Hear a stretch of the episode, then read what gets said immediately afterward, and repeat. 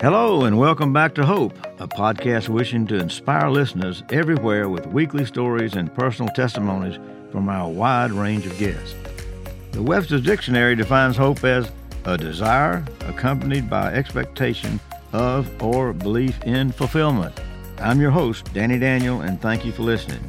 We usually talk about things from a guest standpoint. We have one or two guests per show, but we're going to talk about things that involve hope, and uh, we're going to try to incorporate some variety in our episode to give you just exactly what you're looking for. So we'd love for you to give us some feedback. You can go to our website, thedannydanielshow.com, and let us know what you think about the show and also submit your story. We would love to hear your story. Okay, today we've got some quotes that I kind of perused the uh, internet and located some things about hope that, you know, there's been a lot written about hope. There's almost a, an inexhaustible amount of information about hope, uh, except people have different definitions of it and, and how they perceive it in their own life. Uh, Laini Taylor wrote, Hope uh, can be a powerful force. Maybe there's no actual magic in it, but when you know what you hope for most and hold it like a light in your hand, you can make things happen, almost like magic. Or there's another one here that we uh, stumbled across. Uh, Thomas Merton, M E R T O N, said that uh, you do not need to know precisely what is happening or exactly where it's all going. What you need is to recognize the possibilities and challenges offered by the present moment and to embrace them with courage, faith, and hope. I like that one. Now, one more. Uh, this came from uh, Steve Maraboli. I'll get it right in a minute. Plant seeds of happiness, hope, success, and love. It will all come back to you in abundance. This is the law of nature. I agree with that. And that's why we chose hope, really, uh, in this whole podcast, is that uh, there's so many things that have been written out there that are not hopeful, that uh, really cause you distress, cause you to be disturbed in many different ways. And we didn't want that to be in what we're projecting for you. Uh, I, I, think that um, our hope is that by the time you've listened to a couple of our episodes, you begin to get the feeling that no matter what your circumstances are or where you've been or where you think you might be going, that there's hope that the right thing will happen if you'll keep a positive attitude. So it's all about hope.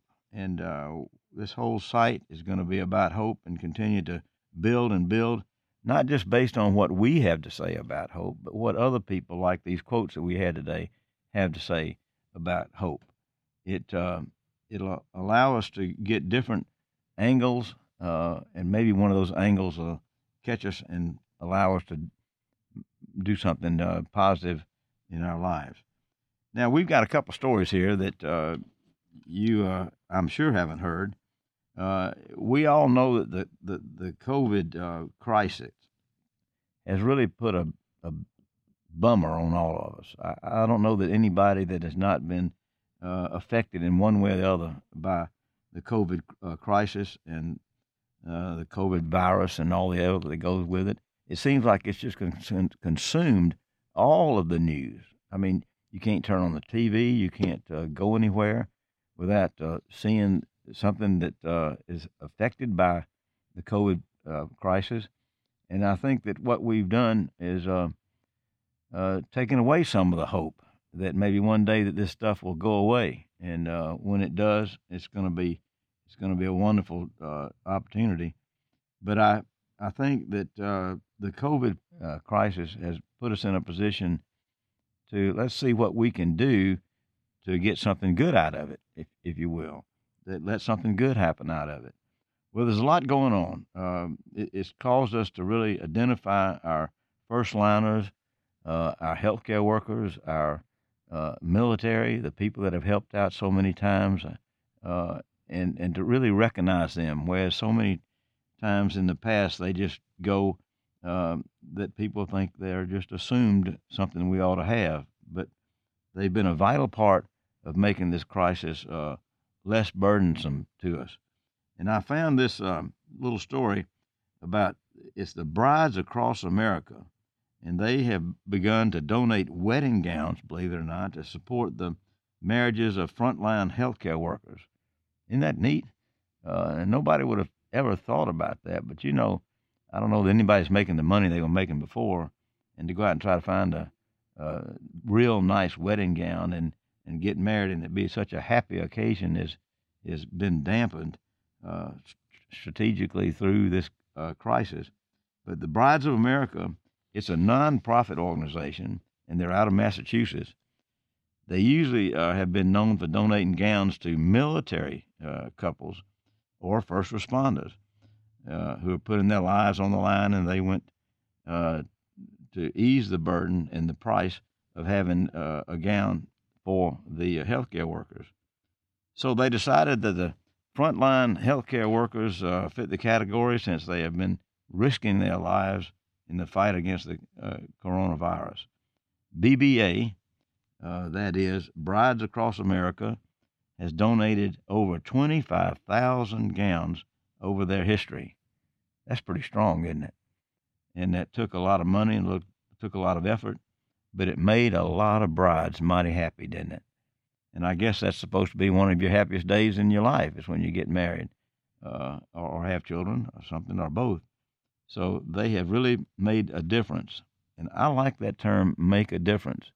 If you are able to go out each day and make a little difference for somebody, then I think that you're fulfilling your uh, obligation to society and to other people.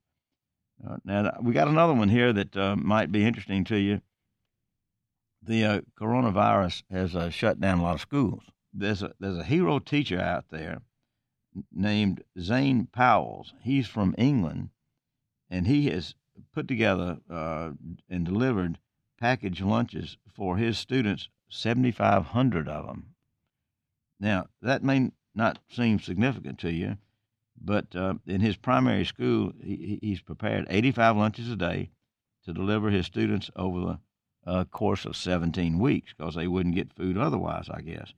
Um, and he's walked 7.5 miles a day, making his rounds, carrying the abundance of the uh, meals in his uh, bags. 7.5 miles a day. Now, if you add that up, 17 weeks, you come up with about 600 miles that he's carried over four tons of food during the 17 weeks, but said it was well worth it when he got to see the kids' faces. What is more satisfying? What is more gratifying than to see a little child's face smiling because of something that good happened to him? And in view of all the other things that are happening to these kids, uh, it's nice to get a smile at all. Uh, he worried about his young students not having access to food during this uh, pandemic. And so Powell said, When I started these walks, I was convinced about the kids and their well being, and I wanted to make sure I could see them all. I needed to know if they were safe, if they were healthy, and if they had access to food. Three good reasons for trying to get together with his uh, students. He occasionally left his uh, students some homework, uh oh, along with the, the uh, meals, which they were not as uh, happy about, I don't think. The humble man said he is just doing his job. Well, I call that more than doing his job. I call that going beyond the call of duty uh, and it's just these type of things that we need during this coronavirus to make things happen for people that would not normally uh, take place. Uh, so we're happy for him. We're happy for his students. We're happy for the gowns for the weddings.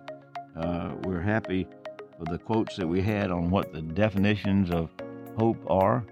Uh, but we really want to be happier when we hear from you about your story and about how you think that uh, hope should be uh, projected out there in our world. So get an opportunity to go to our website if you're not already there and tell us your story at thedannydanielshow.com. This episode recorded at Vega Studios, produced by Danielle DeHall.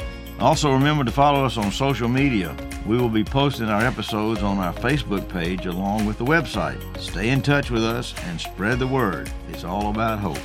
But before we go, I wanted to remind the listeners that I'm a huge supporter of the UGA Miracle, which is the largest student run organization at the University of Georgia that raises money for Children's Healthcare of Atlanta. They raise over a million dollars a year, and you can be a part of that. Just go to ugamiracle.org and you can donate. Remember, any amount given is a step closer to saving a child's life.